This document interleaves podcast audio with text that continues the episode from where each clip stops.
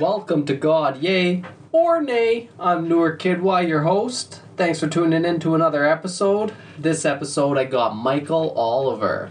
This guy's from MAPS, that's a multidisciplinary association for psychedelic studies. So we're talking a ton about psychedelics, and I love it. It's a great podcast. I think you guys are going to enjoy it. I just want to uh, throw out a disclaimer just in case if you guys don't know this already. Just please, whenever you're using anything like psychedelics, please do them as safely as possible. These things aren't for everybody. Uh, if you do have like a heart condition or something, you probably shouldn't should stay away from these or any kind of uh, like schizophrenia background or anything like that. Stay away. So do a ton of research talk with uh, some medical professionals and all that stuff before you do this the best thing about any kind of psychedelic is to prioritize safety and uh, prioritize having a good trip because these things are like the one reason I talk about psychedelics a lot. I do believe in them. I do believe we can um, personally grow with them. I believe we can solve traumas, heal, and become a better person and understand ourselves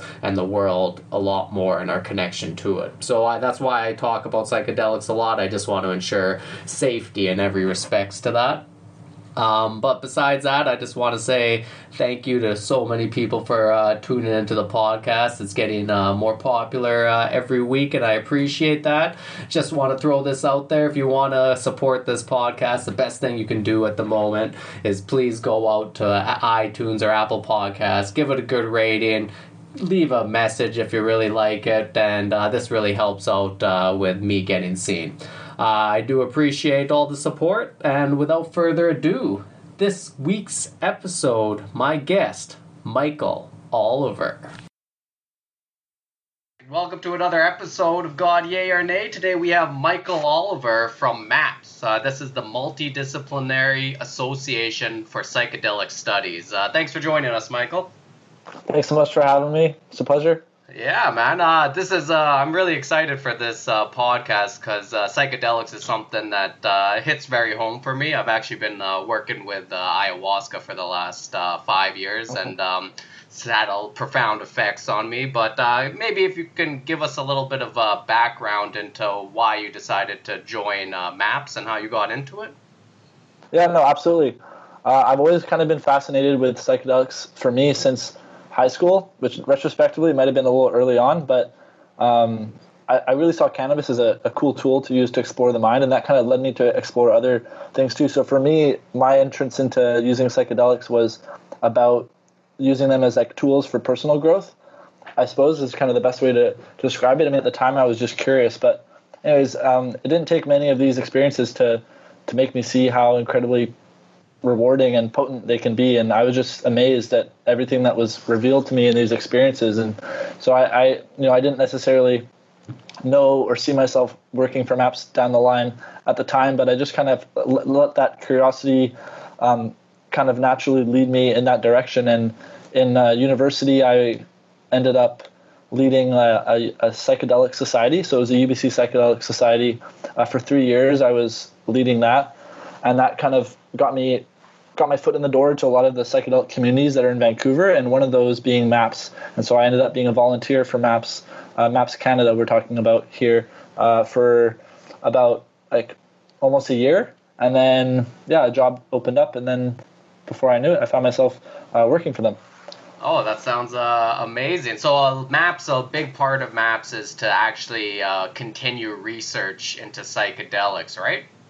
Uh, yeah, exactly. The main goal for I'd say for MAPS is is kind of to legalize psychedelics. And I was just gonna say, yeah, so it's to legalize psychedelics and to do that by pr- pr- promoting and providing uh, research. Okay, and uh, so now with uh, the research into psychedelics and uh, their effects on mental mental health, uh, what what's like the most promising uh, research we got out there at the moment?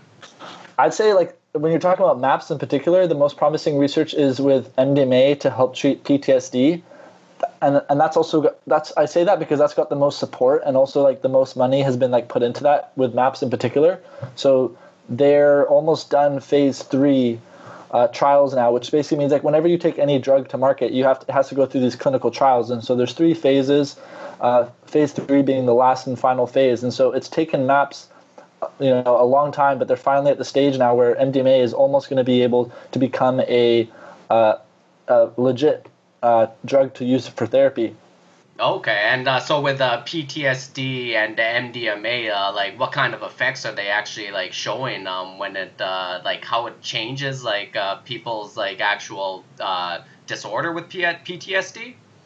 Yeah, so with PTSD and, and with a lot of other treatments, when we're talking about psychedelics, it, it kind of comes down to, to trauma. And so if you think about PTSD, um, what's really happening there is there's there's some sort of trauma that someone's experienced, right? Whether it's uh, you know being in a, witnessing some crazy event at war, or maybe it, you know you can get PTSD from lots of things, but you have this core trauma. And so what they're showing with psychedelics is that uh, a lot of the time when people have PTSD, they have a hard time uh, reconciling with this trauma or this piece of history that they have. And so psychedelics allow them to enter into this space. And so when we're talking about MDMA, it really allows them to to bring into their mind this trauma that they experienced, but in a really loving way, or I should say more so that it's they're in a loving environment, like in their mind, right? MDMA kind of takes you to this empathogenic level where you're you're more accepting of things and just kind of open. And in that space, um, when they bring their trauma into mind, they're able to more effectively deal with the trauma and then become at peace with it. Okay, and uh, have they actually shown any changes to like that your brain when this happens?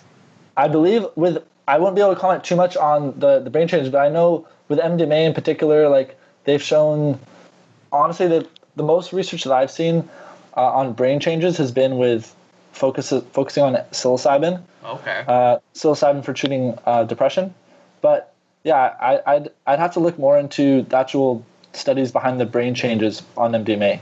Okay. Yeah, that sounds amazing. So like now if somebody comes in to like do a therapy session with MDMA, like how does this uh, usually work?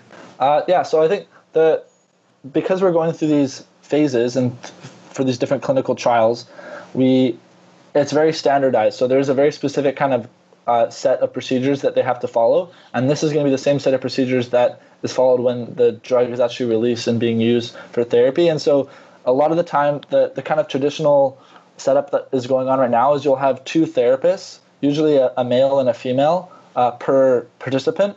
So yeah, in a lot of places, you know, you'll be set up in a an environment that kind of resembles something like a living room, and a participant will come in there and it'll be set up to be nice and comfortable and and just kind of inviting for this person like a, a warm welcoming place. And the person will usually be wearing a blindfold.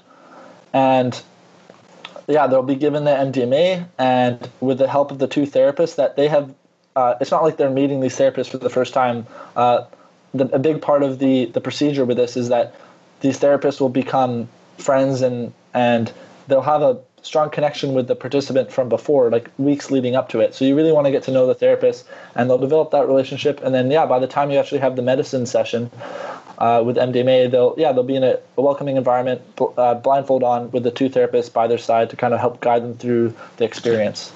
Okay, wow, that uh, that actually sounds uh, really cool. So like, uh, yeah. do they usually do it like uh, one like session with MDMA, or do they do they recommend doing a few, or like, uh, is it different? Yeah. Varies. I think it varies. It definitely varies between the person. I think everyone they'll, they'll start off with one, but I but I really think that for most people they they start off with with kind of a, a battery of ad- administration. So you'll have uh, two to three uh, sessions with MDMA around there. Like there'll there'll be a couple, and then they'll kind of wait off and see how the participant responds to the the treatment. Cool. And uh, all right, so like this is like a very different way of like healing than like uh, kind of like how our society and like maybe our even our medical system like looks at it right now. Um, totally. Yeah. So like. Uh, do you is there a lot of pushback from that system at all? Uh, yeah, I think so. Like, there's there's kind of lots we, we could go into here. I know, like with with big, like a lot of people, what comes to mind when we, when we discuss this is big pharma.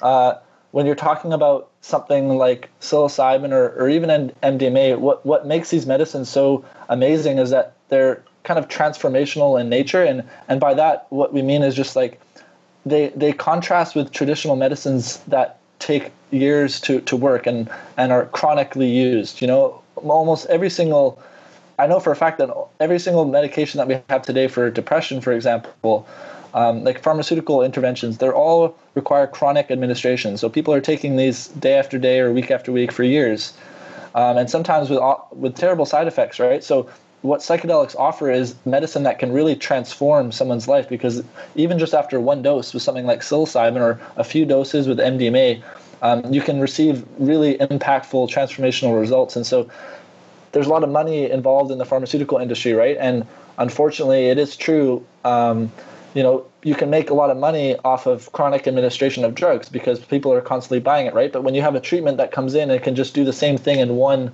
one hit, there's there's not as much money to be made there.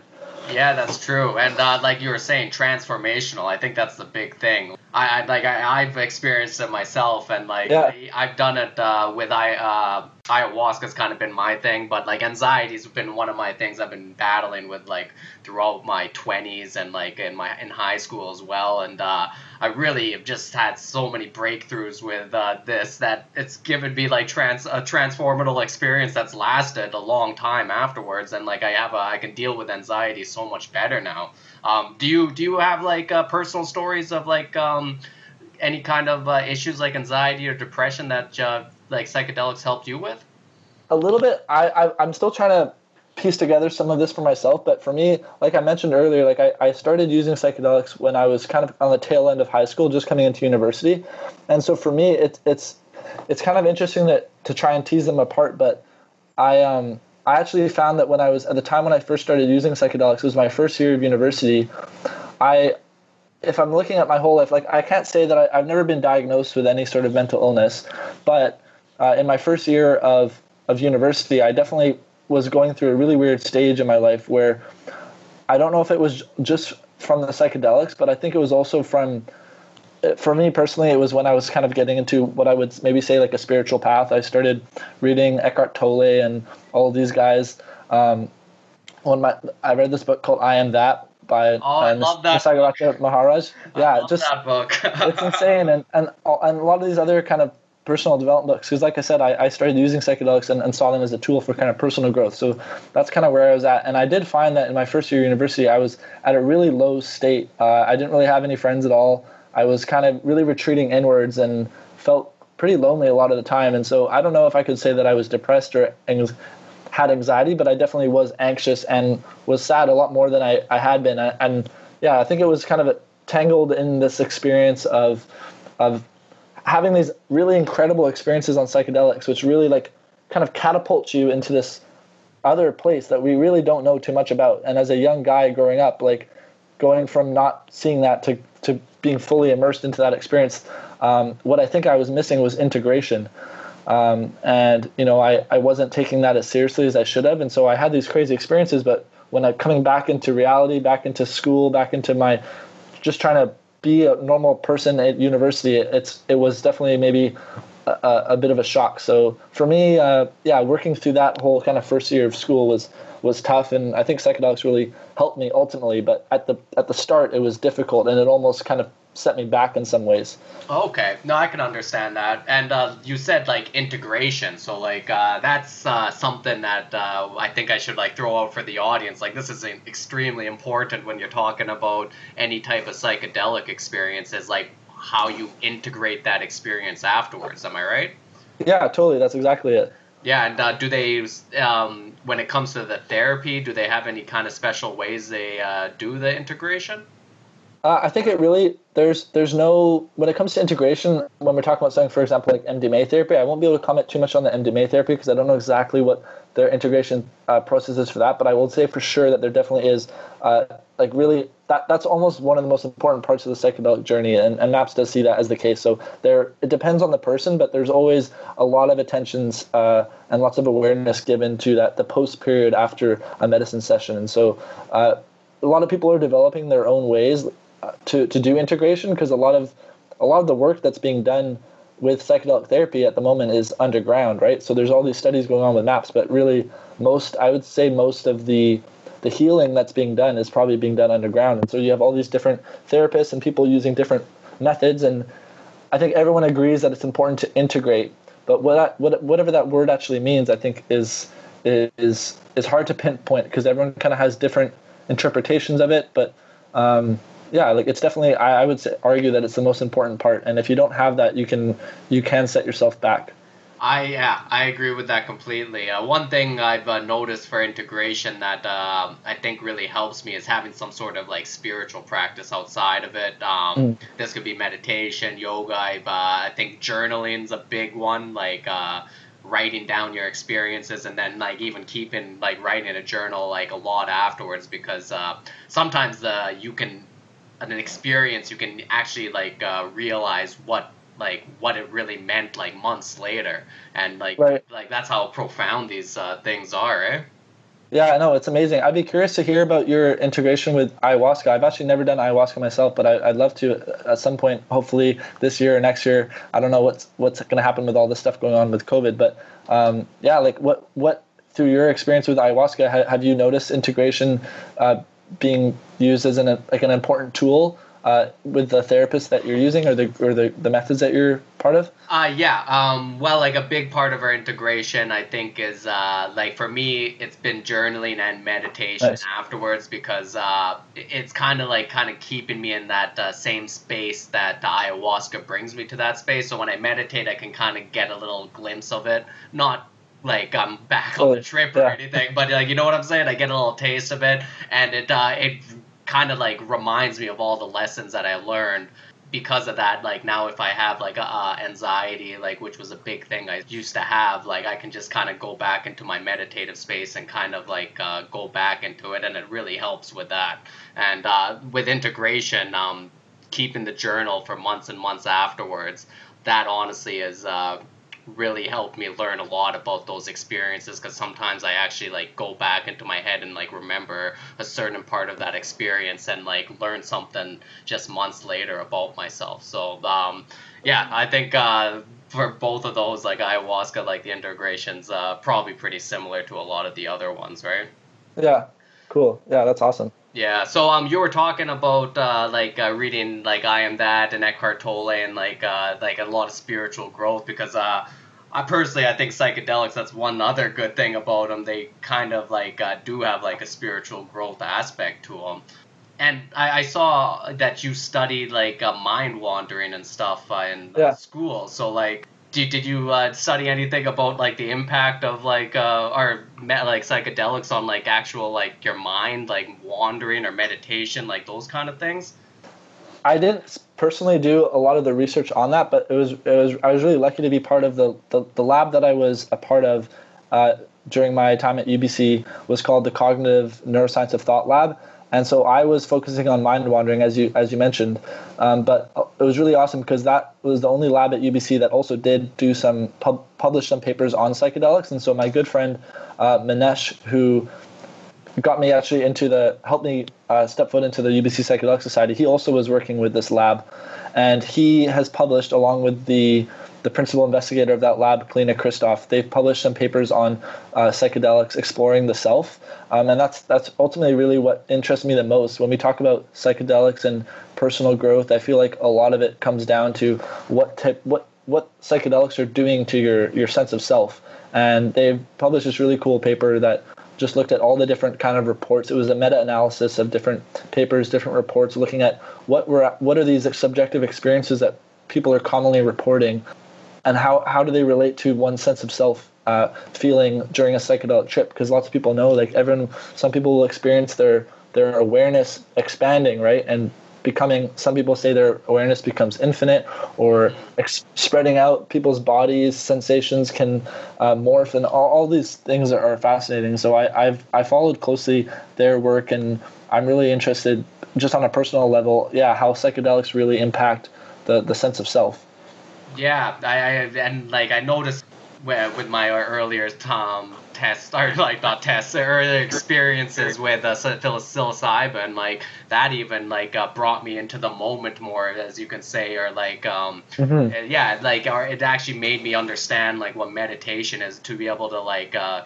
keep your attention on something without your mind just like constantly wandering away which like uh sometimes people don't even notice like how much their minds are just constantly wandering from one thing to the next, right? Totally. Yeah, and I feel like a lot of the time that, that comes down to that sense of self again, and, and this is what's brought up a lot with Eckhart Tolle, and, and I think a lot of spiritual teachers all they all kind of point towards similar truths, and I think at the end of the day, it's like, you know, there's the thinking self, but then there's the awareness behind the thinking, and I think psychedelics really, uh, whether people are ready for it or not or not, sometimes just forces you to recognize the the true nature of of that relationship between the, the thinker and then the aware the aware the awareness behind the thinking. Mm-hmm. Yeah, and uh, that's actually like uh, when you're too identified with the thinker. Like I think like well, if you uh, take psychedelics and you're too identified, that can sometimes give you like a scary feeling because uh, then you're yeah, like, yeah, it's like a rapid losing of everything you thought you were almost, right? Yeah, absolutely. I, I would argue that a lot of the time when people have quote unquote bad trips, um, you know, they can come from a lot of reasons, but I'd say a lot of the time it's it's because people are um, coming into contact with that truth in some way. Um, they're recognizing, and, and it's uncomfortable, really. Like it's it's not a pretty truth to to confront when you might have experienced the, your only knowledge of yourself for your whole life. If if the only knowledge of yourself for your whole life is as being the thinking self, then confronted with uh, a reality that's that's different to that, it can be it can be scary. I think. No, I uh, 100% can uh, see that. it is very scary the first couple times you like try it out, right? so uh, let's actually uh, talk about this. Um, I think like a common experience with uh, people on any kind of psychedelic is this like kind of connection with life or maybe nature, like feeling that connection to everything. Like these are common phrases people use, right? Um, Yeah. uh, do you like do you see any kind of like uh, future with like psychedelics and like changing society or anything like maybe when we talk about like tribalism or ideology or even like environmental like destruction do you think like psychedelics might have some bigger purpose in that uh, or do you ever think like that Oh yeah, all the time. I mean, I think I'm like maybe a little bit. I could be a little overly optimistic about the role psychedelics will play. I, I usually try hard not to be an uh, evangelist about it. I really, but like it's hard not to because I, I really just see so much potential with them, and they've transformed my life, and so many people I've talked to has just really transformed their life on the individual level. So I feel like there's no there there's nothing saying that that, that can also extend to the collective society, societal level. So I really think that.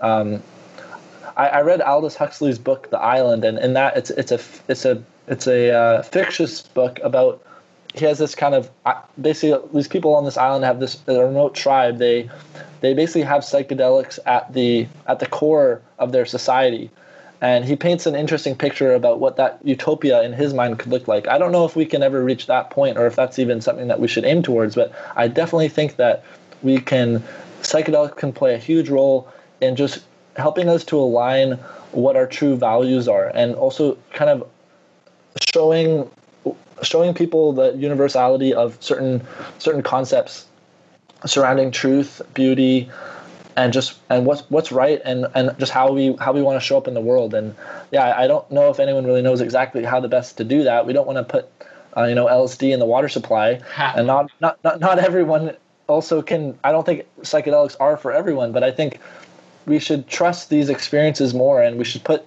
we, we need to we need to shift the psychedelic experience from being a antisocial movement, which is what it had originally been portrayed as, and move it into the frame of a, of a pro-social movement because really psychedelics are pro-social. And and that means they're pro-society i think at the end of the day. So yeah i, I definitely i definitely think they're they have tremendous potential to help us Yeah, no, that's a good way to put it. Pro society and pro social. Um, it is very true. I think uh, it- uh, I have actually remember hearing about research with uh, them giving psychedelics to different animals that aren't very social and they become social after taking. Oh, really? So, yeah, I, I wish I remember uh, which animal it was now. that's cool i have to look into that Yeah, no, that's uh, that's great. Uh, I do like, uh, I do really think, um, especially with like ideology and stuff. Like uh, one thing I noticed when I uh, have taken um, psychedelics, it does actually like kind of make me like look at all the different things I believe in my life and just kind of like second guess them and just kind of go like, oh, like this world is so much more vast and so much like like more difficult to understand that all these like different kind of ideology especially these dis- d- divisive ideologies that are constantly around us right now. Um, they just look at the world in such a narrow frame, and um, like and like uh, psychedelics just kind of open you up, and then you kind of see those kind of things, and you they just kind of lose interest in me afterwards you know and i don't know i, I really hope like that kind of like has some sort of like positive benefit now that uh, i really do see psychedelics are kind of coming into a different age where you're saying like this pro-social pro-society kind of thing people are becoming more accepting and like i would love to see that like actually like make some big profound changes in the next like coming decades right yeah same so um, can i ask you um, if if you want to become a psychedelic therapist, like how, what kind of uh, like, what's the route to be uh, do this? That's a really great question because we, we receive that a lot um, all the time. People are curious because, like you say, it's an emerging field and it's really exciting, and people want to know how the best way to get involved is. I'd say at the moment it's it's unfortunately there, there isn't really one path that we can we can best recommend uh, as MAPS you know, map, down the line, Maps is hoping to be an organization that can provide provide training uh, for people. So down the line, uh, you can people can look out for that. Maps will be uh, providing yeah training for people who want to be involved in psychedelic therapy. But I'd say at the moment, um, it really depends because because psychedelics, like something that you were kind of alluding to just now with the ideology point, is that you know psychedelics they they open up not only do they make things less narrow, but like they also show you the connections between things. And and I think anyone would agree that psychedelics, the experience just brings in so many different aspects. And so we're called the Multidisciplinary Association for Psychedelic Studies. And I think that at the end of the day, any any career with psychedelics really has that multidisciplinary aspect in the sense that there's so many different avenues to go down. And so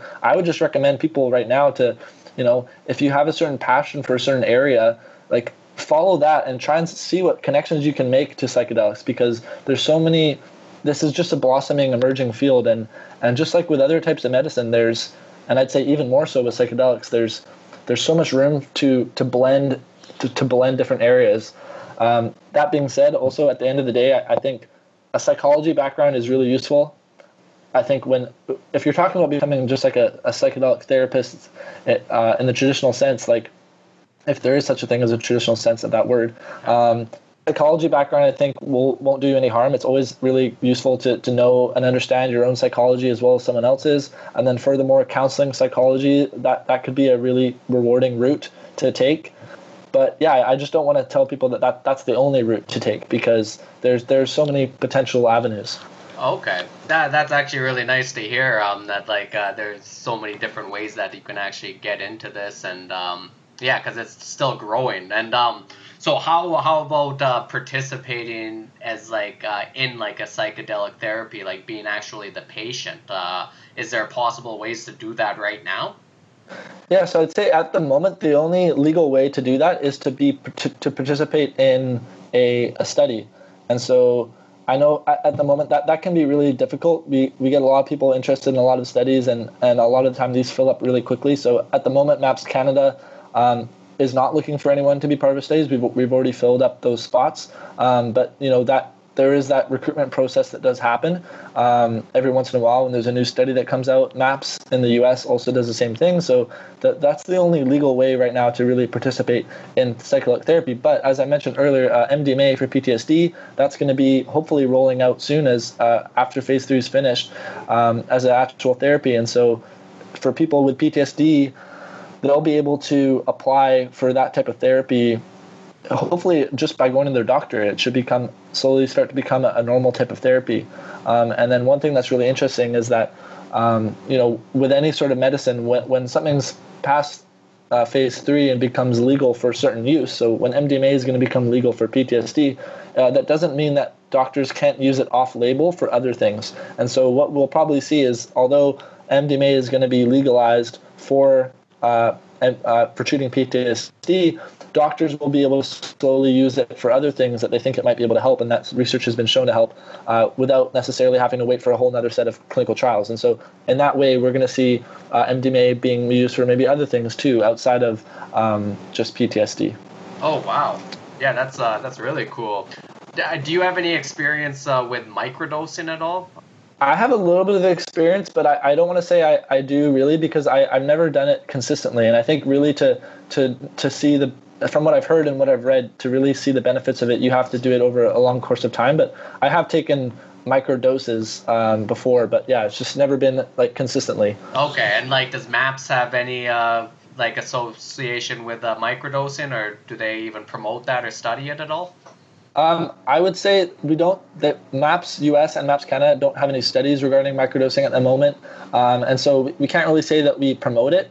Um, but I also wouldn't say that we we don't promote it. I think there's there's lots of exciting science coming out, and at the end of the day, MAPS is an evidence-based organization. So we just recommend people to you know look at what the evidence is for certain things, and I think there is growing evidence and growing um, acclamation now for microdosing and what it can do. Okay, uh, very cool. Um, all right, so let's talk about uh, yourself, like your personal experiences, like uh, with uh, psychedelics. So you were saying. Um, like uh, psilocybin and uh, LSD is kind of what uh, you're most experienced with. Like, what else have you uh, kind of tried? Uh, to be honest, that's that's the extent of my uh, psychedelic experiences. I mean, if you, I don't know if you count cannabis as an psychedelic. I think I in some so, yeah. some some doses, I, I sometimes do count it as one.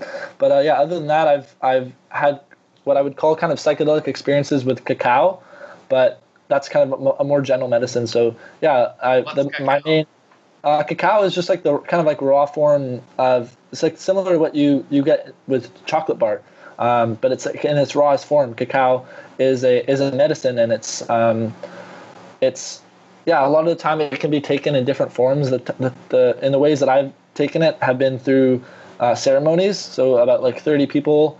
Um, I I know a couple that runs these ceremonies, um, and they do that about once a month and yeah, everyone takes. Uh, it's almost like a hot chocolate little brew um, that's that's made, and I, uh, we combine this with breath work, and it really creates a really interesting uh, and inward experience that I would say is, is pretty psychedelic, even though the, the medicine itself is, is a lot more gentle than anything like LSD or, or psilocybin. Oh, very cool. Um, do you have experience with uh, breath work as well? Uh, I, quite a bit, yeah. So when I'm doing uh, the cacao ceremonies, which I've done like five, four or five times now. It's always been done with breath work. And then outside of that, I've done some like Wim Hof breath work uh, for cold immersion. And then I've done some uh, just other like breath work. Friends that friends of mine that uh, offer breath work, they, I've kind of done some one-on-one sessions with them, and they they offer their own kind of method and perspective. So I've done a bit of that too. Uh, are you also a fan of breathwork? Oh man, uh, so I've been doing uh, Wim Hof almost every day for the last really? yeah for the last year. It's uh, one of my favorite things. Um, uh, people awesome. yeah people don't know what uh, Wim Hof is. This is this guy. Uh, I can't even remember. I think he's from Poland or something. But uh, he does this breathing exercise. You breathe in uh, basically like 30, 40 times. Take big breaths. Breathe all the way out. And then when you breathe out, you hold your breath. And you can like hold your breath for almost three minutes and then you take another deep breath in and uh, this just like completely energizes your body it's so good for like your mental health and meditation and just like um, and then you combine it with cold therapy so i usually uh, try to do it with cold showers so uh, how long have you been doing it for uh, I haven't been doing it for that long. It's honestly, it's just been something that I've kind of started recently. Now that I've been in quarantine, I've been looking for kind of new, new habits and, and sorry, yeah, new hobbies and things to try. So it's just been something that I've been doing in the last couple weeks. So I'm just starting to feel like kind of the consistent benefits of it. Oh, awesome! Yeah, I remember when I first started, like the first month or two. Um, you it almost could feel like a little bit like a mushroom trip when you like really get into it like quite a bit. You come yeah, totally. Yeah, your mind's just like whoa, like this is amazing. Um, I do love this like breathing and like psychedelics, meditation. Like the one thing I do love about it, like it brings us back to our bodies, right? Like totally. uh, and like how you were saying before, like we have that thinking self, and then we have that awareness behind it, and um, yeah, and like almost like when you're trying to come back to your body, it's almost like living your life through that awareness behind it, and it's it's so much more your authentic being and like um, i've noticed like when you're living like that towards people people actually are more resonant with you. Like they actually like uh, mm. they can connect with you a lot deeper and like uh, they sense that authenticity off of you. Yeah i know that i totally agree. It's amazing to step into that and like yeah the social benefits are incredible. You can you can tell your social interactions improve a lot. And like you say, people are kind of drawn to that energy that you can inhabit when you're you're following these practices. Mm. And you know what I, I always thought about like now like uh, with all these practices and like now I'm seeing them come in like mainstream and I'm really like I really do have like a kind of an optimistic uh, f- uh, vision like kind of like how you were saying you do. Like I'm always wondering though like how our society in like the capitalistic way is gonna like react because Mhm. that's another thing that uh, I think psychedelics and a lot of these spiritual practices uh, do. They make you way less uh, capitalistic, way less uh, materialistic. That's probably a better word to say, right? You find Yeah. you find value into uh, value in stuff that makes you grow into like yourself and actual relationships. Like these things, all of a sudden, give you more value than like what we find uh, uh, value in right now as a society. Like, do you ever see like uh, maybe some sort of backlash? Um, I I feel like there's definitely conflicting uh, ideologies at play here, and like you say, when you take psychedelics, a lot of the time, um, with along with that sense of interconnectedness, kind of comes that dismay almost for for capitalism, or as you uh, more notably said, like materialism, and yeah, I think I, I don't really see psychedelics, you know, re, revamping our entire system, and I don't even know if that would be wise. Like capitalism definitely has its its flaws, I- but I think at the end of the day, like it also has really created quite a quite a wonderful society that does function to a large extent pretty well. Mhm. Um, you know, albeit there are like definitely flaws. Don't get me wrong, but, but yeah, I, I hope that psychedelics can maybe bring some consciousness into that capitalism, and so we'll we'll see more conscious capitalism instead of um, a lot of what we have now, which se- seems to be kind of driven by really low, what should I say, like lower, almost lower brain uh, needs. You know, like it's just kind of running, and it's this train that's just moving super fast towards. Uh, it's it's fueled by greed, I think, a lot of the time. Mhm. Uh, the current capitalist society. So hopefully, yeah, psychedelics can bring some some consciousness into that. Yeah, okay, and I agree with you. Like, uh, you're right. Yeah. Capitalism uh, definitely has done um, wonders for our world. So I'm not uh, saying it like that, but like, uh, I do agree. Like, uh, I think a lot of our system right now does run on like a kind of a greed and like, um, like uh, how a lot. Even like if you look at the stock market, like the shareholders, we put our value in like actually uh, increasing like monetary value on our shares, like in each quarter, kind of thing but like uh, hopefully we can bring some consciousness into it like you said and like we can actually value some other stuff like um, actually giving people uh, like more well-being as a society and like put people Totally. uh, yeah above profits in like a lot of different ways. So um yeah man that's uh that's actually wonderful. Yo so this is the name of the podcast so i gotta ask you this. Uh, you can answer it any uh, way you want but uh, god yay or nay God, God, yay! I'd say. Okay, nice. Uh, so how do you? Uh, I was wondering, like, how do you look at? Because I guess like you're a very spiritual person, by like myself. So are you kind of thinking in a more of a consciousness kind of way, or what?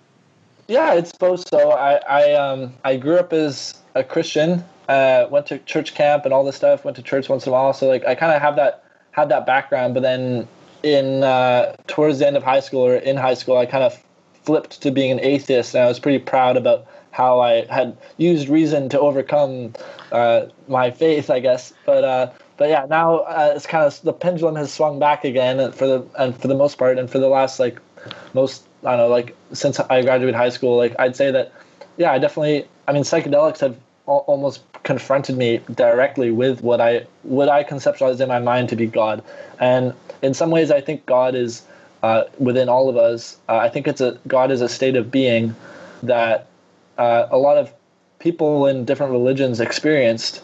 A lot of prophets um, and these figures, religious figures, experienced a state of being, which I think really comes down to what we were talking about earlier, which is just the awareness behind the thinker. I think a lot of it is tied to that, and I think there's there's a lot more to it than just that. I think enlightenment is a thing.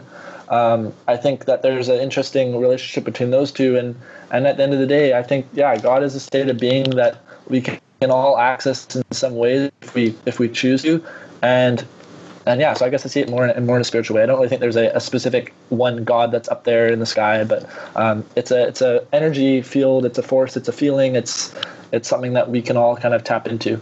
Yeah. Okay. Cool. Uh, man, What uh, thoughts? That's uh, honestly, I think we're on like a very similar line. Even when, Yeah. yeah, even when you, you were like an atheist in uh, university. Honestly, that's exactly what happened to me. I, I, I went into university. Uh, I was I started reading a lot of like Dawkins and Hitchens and like stuff like that, you know, and you became like the the cool atheist. Like, oh, I don't need that uh, any of that uh, woo woo in my life. but uh, no, it's true. And then like um I, I, think there was like a struggle of trying to find a little bit of meaning in my life uh, after uh, university ended, um, and also trying to uh, like yeah when when I did do some of these psychedelic experiences and they just blew my mind and just kind of like completely opening up myself to like oh wait like there is something more. And uh, yeah then then I did get into spiritualism. I, like I am that is a big uh, influential book in my life. Um, Eckhart Tolle definitely. And um, yeah, I, I've definitely checked out a lot of the different spiritual library, and like, uh, yeah, and it, honestly, it's opened me up, and like, I do believe in that. Like, there is something like deep in us that's just completely connected, like connects mm-hmm. all of us, and like we can, all of us can tap into. And how you said like an experience, yeah, man, I fucking hundred percent uh, on board with that. so, uh, what, what, how about for you? Um, what's your plans for the future now? Um, like I know we're in quarantine and everything. Uh, what do you what do you see yourself uh, doing with maps or even outside of maps in the future? Um, it's a good question because I, I just graduated like a couple weeks ago. I had my last exam, so I'm kind of going through a bit of a transition now, trying to look ahead and, and answer that question for myself. But I definitely love maps, and, and for me, it's a it's a dream job in a sense. And so I, I really am I'm I feel really grateful to be able to do this work, and I'm I'm happy doing it. So I love to kind of stick with that. I'm, I'm definitely going to be um, doing yeah. Like I don't want to say anything for sure, but I, I know that I'm I'm going to be uh, working with Maps for the next year because I just signed a, a, contract with them again, um, and I'm really stoked about that. I've also I'm starting a, a, psychedelic clothing brand with my sister, we started it uh, last summer, and so I've been working on that quite a lot. Um, and then also, I'm, I'm also a uh, musician, and so I I hope that I, I hope that moving forward, I can just keep keep living, keep doing what I'm doing, and hopefully have time to to to work with my sister on this business, and then also have time to to get better at guitar and and play. Hopefully, play music for people. I'm also trying to get into production, uh, music production. So yeah, I don't know. I want to be artistic. Um, and I want to be loving. On, honestly, I want to be love as much as possible. I was talking to my friend the other day about just certain goals that we have, uh, and looking forward into the future, what type of goals we want to set for ourselves. And we had this interesting kind of not a debate, but just we had a point of uh, contention where we're, we're kind of contrasting really tangible goals with more intentional goals. Um, just like ways of being and ways of showing up in the world. So, uh, in terms of tangible goals, those are those are some of them, and then intentional. I, yeah, I'd like to to just be loving and more more present, I guess.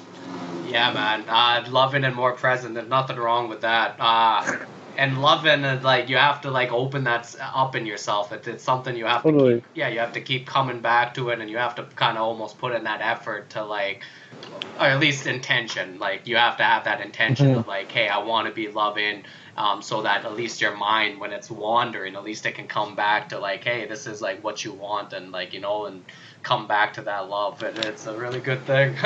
yeah, absolutely, and for me, it also connects back to what we were just talking about too with God. I think like now when I think of God, I almost equate God to love in some senses, and I really think God is love, and God is the essential, the essence of love, and so in a way, my my desire or intention to to be love is also i guess a desire to connect with my sense of god or i guess you could say develop my religious practice um, but you know it's more of a spiritual practice but but yeah i think that's that's also part of it too mm-hmm. i actually like um, so the first time i did ayahuasca i um, I felt a gratefulness for the first time, like an actual like intense feeling that just emanates throughout me, like in a loving way. Like I like I think uh, love has these states, and like you know it can have a bunch of them, like joy and gratefulness. It's just like different flavors of love almost. Yeah. Um. So like yeah, I felt gratefulness, but like how you were saying with uh, like integration, like uh I had to like uh, learn to keep coming back to that feeling of gratefulness and just like learn like how powerful that is. Like it's just such a nice way of being,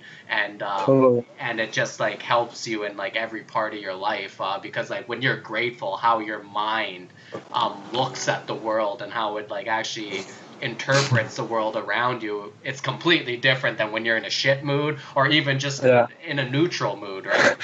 you can just you, Yeah, totally. yeah, no. So like uh, when you're saying like um, be love, like uh, I'm just like even saying this for the listeners. Like so, some people might think like, oh, someone's saying being loved. They might just think that's a little bit like okay, like what what does that mean, right? But it is true. Like when you have that feeling, and sometimes psychedelics can really give you that feeling for the first time if you never felt it.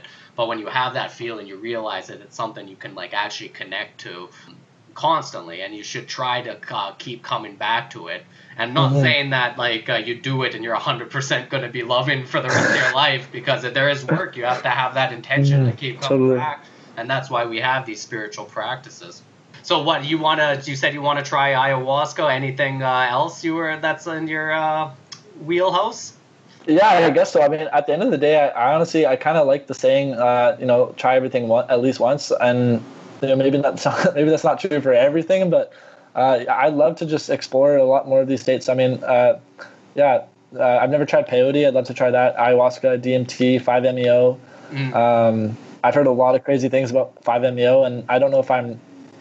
Part of me feels like maybe I, I have to wait a little bit for that. I don't know. I think it'll happen naturally when I'm when I'm called to do it, but I, I'm not really feeling called to do those yet. But ayahuasca, I've kind of felt a little bit of a, of a draw to that, and so yeah, honestly, like I'd love to try all, all of these different plant medicines and see. I'm really c- curious and excited to see what different personalities they have because I know from I've done uh, mushrooms and, and LSD quite a lot, and both of them have their different flavor. Like you were kind of mentioning, uh, they have a different personality almost, and I and I'd love to get to know some of these other personalities too. I've I've heard uh, ayahuasca is kind of considered the grandmother medicine, and so I'm sure there's a there's a really yeah. I mean, I can't say anything because I've never tried it, so I really don't know. But uh, I'm sure you could kind of elucidate to that a bit what the personality of ayahuasca is like. Uh, yeah, so the personality of ayahuasca, I would say, uh, yeah, grandmother. They always say it's like a feminine energy, and I think Yeah. I've uh, kind of always got that feel to it. Yeah, like I don't know, they they always say mother. I always find it very loving in the sense that um, it, it's like a it's it has like a discipline thing to it. So like it will like give you some like uh, tough experiences once in a while, like if you need it. But it also has this like very loving side to it that like uh, it can kind of feel when you're like really afraid and not ready to like actually go down the healing process fully, and it would kind of like hold back. So it does have this like I've Oh, noticed. cool. Yeah, no, I've, I've I've noticed for people who do it their first time. Most people have like a very tame um, experience their first time, uh, just because like you know you're going into something you're completely unaware of what it is. Um, you're scared probably because you've heard probably thousands of different stories, so a part of you is like a little bit frightened. And uh, yeah, so like I know a lot of people like their first time they go in and they have this fear, but the ayahuasca usually is like as it gives them a very loving, uh, gentle. Experience the first time they do it and then like the second time's usually when like uh shit, Shit breaks yeah yeah and uh, that's when the healing comes so like um Yeah. like you were saying, like a lot of these psychedelics, uh, when it's healing, they bring out that trauma, so you can actually like um, almost like kind of go through the trauma again and like kind of dissociate from it. Uh, is that a good way of explaining it? Yeah, I'd say so for sure. Yeah, so like uh, yeah, usually it's the second time where I see most people have like the biggest effect, and like with uh, psychedelic, you also or with ayahuasca, you also purge. So uh, the second time's usually a big one where people like end up uh, vomiting a lot too, just because uh, it, like the body's kind of getting rid of uh, I guess like a lot of stuff that uh, you don't need anymore, right? Mhm. Yeah. But uh, no, I recommend. I honestly, I recommend ayahuasca to anyone who uh, wants to like go down this path of like any kind of psychedelic. And like honestly, it works uh, for like not only like uh, trauma, like for spiritual growth, for creativity. Like um, you said, you're into music and stuff. Like, uh, do you feel like uh, this uh, like um, psilocybin and LSD kind of help you with that a little bit? it's hard to say. Like I've never made. I can't say I made really great music on them at the time, but I know that they that both of those and cannabis too, like definitely get get my kind of creative juices flowing in interesting ways. And I think I've, I've definitely had lots of awesome inspiration for when I want to then go ahead and write music after the experiences. So yeah, I'd say it's harder to pinpoint exactly how they help, but I'm sure that they've they've influenced me in a in a beautiful way. Yeah, no, they definitely. Uh, I yeah, I, I think they do. I, I with ayahuasca, I've always uh, think uh, I became a much better writer because of it. oh, really? Cool. Yeah, yeah, and and like, hey, like also like uh, it helps me like helps. Does it help like, your stand up? You you're a comedian, right? Yeah. And you do stand up, right? Yeah, yeah, yeah. Uh, but Yeah, I think it, it it helps me be more authentic. Like I was saying, like a lot of it, uh, a lot of stand up also is um people like uh, wanting to like if you're authentic, people like you more and they connect with you more. So I, I Hmm. think for me, like uh, ayahuasca's and, and like with meditation and breath work and all this stuff has definitely helped me be a lot more authentic on stage and just like comfortable with myself. And um, that I ugh, like I just hundred percent see like a bigger connection with people and like because I can tell like I'm on stage I can see people in the audience like I can actually tell like when people are engaged and when they're just like oh like I can feel it like I can feel it off of them. So I, I think uh, psychedelics and med- meditation and all these practices uh, help with that and also finding like your own voice too because uh, that's the other part of uh, stand up uh, is kind of having your own voice like what you want to say and like hey i'm still in the process of so i'm not saying like i've totally found my voice. This is uh, definitely a journey and um, yeah psychedelics has definitely helped me like uh, get onto that process of like now like i'm actually like this last year i'm starting to write a lot more of like what i actually feel inside and like i'm, I'm really actually becoming a lot more proud of my work uh, because of that That's amazing.